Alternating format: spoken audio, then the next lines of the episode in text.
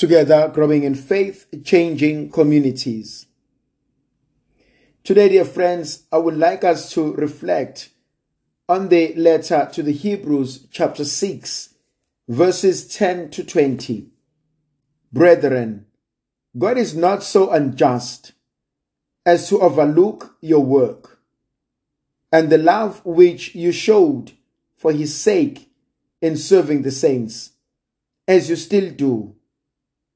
And we desire each one of you to show the same earnestness in realizing the full assurance of hope until the end, so that you may not be sluggish, but imitators of those who through faith and patience inherit the promises. For when God made promise to Abraham, since he had no one greater by whom to swear, he swore by himself, saying, Surely I will bless you and multiply you. And thus Abraham, having patiently endured, obtained the promise. Men indeed swear by a greater than themselves, and in all their dispute, an oath is final for confirmation. So when God desired to show more convincingly to the heirs of the promise the unchangeable character of his purpose, he interposed with an oath so that through two unchangeable things in which it is impossible that God should prove false, we who have fled for refuge might have strong encouragement to seize the hope set before us. We have this as a sure and steadfast anchor of the soul, a hope that enters into the inner shrine behind the curtain, where Jesus has gone as a forerunner of our behalf, on our behalf, having become a high priest forever, according to the order of Melchizedek. The first thing that touches me is how the author speaks about God. He says, God is not so unjust as to overlook your work. So often we have grown up having this negative image of God, some of us. This image that God is out to get us, that God looks out for our mistakes, that God is a judge, that God punishes bad children, and somehow we grow up believing that. And unfortunately, even as adults, some of us still have that image of a God. That we will never do anything good for God. That we will never be good enough for God. And so we, we always have to do something in order to be loved by God, in order to be accepted by God. And that to some degree has been influenced by our relationship with our parents. But the author here gives us a different story. Our God is kind. Our God is loving. He notices the good. You know, there's this image that God has this big black book where he writes and jots down all our mistakes, all our flaws, all our sins. Well, what if the opposite is true? What if God has a book where He writes down all the good we have done?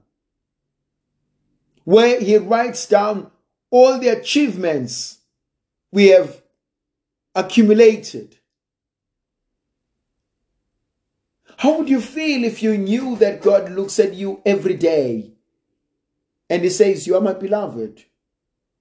In you I am well pleased. I know what you've been through. I know what you have done. I know what you have experienced. And I'm proud of you. I'm proud of who you are. I'm proud of who you are becoming. I'm grateful for your efforts. Imagine if that we heard every day. And that's why the author wants to tell us that the Lord never overlooks the good, the love that we've shared with others. But then he also wants us to, to have this greater realization of the assurance of hope that God acknowledges and rewards the good we have done. God made a promise to Abraham, he says. And he's talking about the importance of a promise.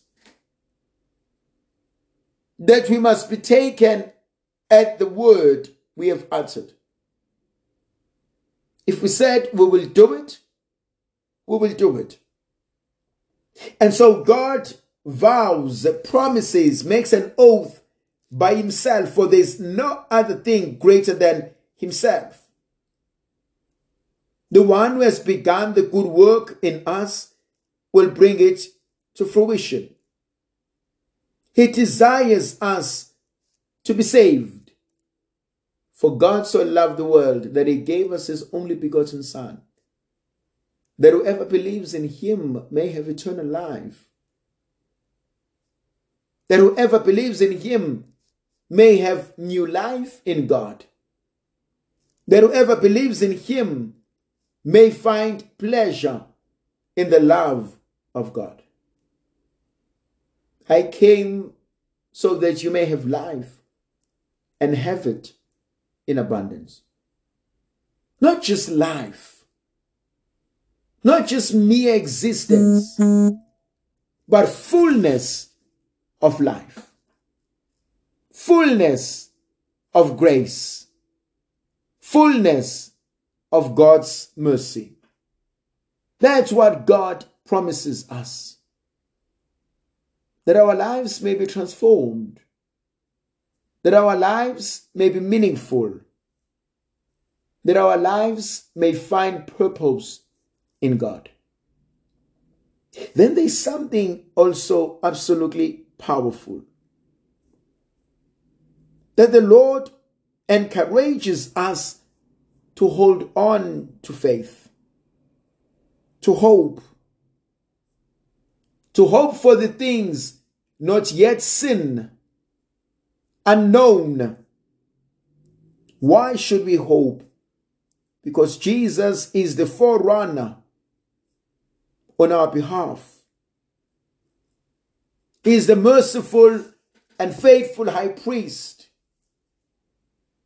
He's like us in all things but sin.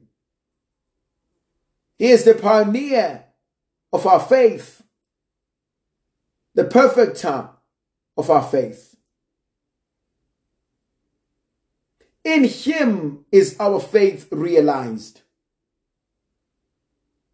In Him does our faith make sense. So we turn to God with greater hope, knowing that we are not lost, we are not abandoned, we are not left to fend for ourselves, but rather we are called to greater things. But now there's something interesting. If that's what we believe we are called to be people of faith, people of hope, people of good and great beginnings, then we should show that to others. Then we should expect that to others. Then we should encourage others to become people of new beginnings. People who call us to Himself. People who nourish us by His grace. People who bless us by His love. He is a faithful high priest, like Melchizedek of old. He is a wonderful, merciful, compassionate, forgiving high priest. Because He knows our flaws, He knows our weaknesses. May the Virgin Mother of God continue to be with us, to protect, to bless, and to guide us, the Father, the Son, and the Holy Spirit. Amen.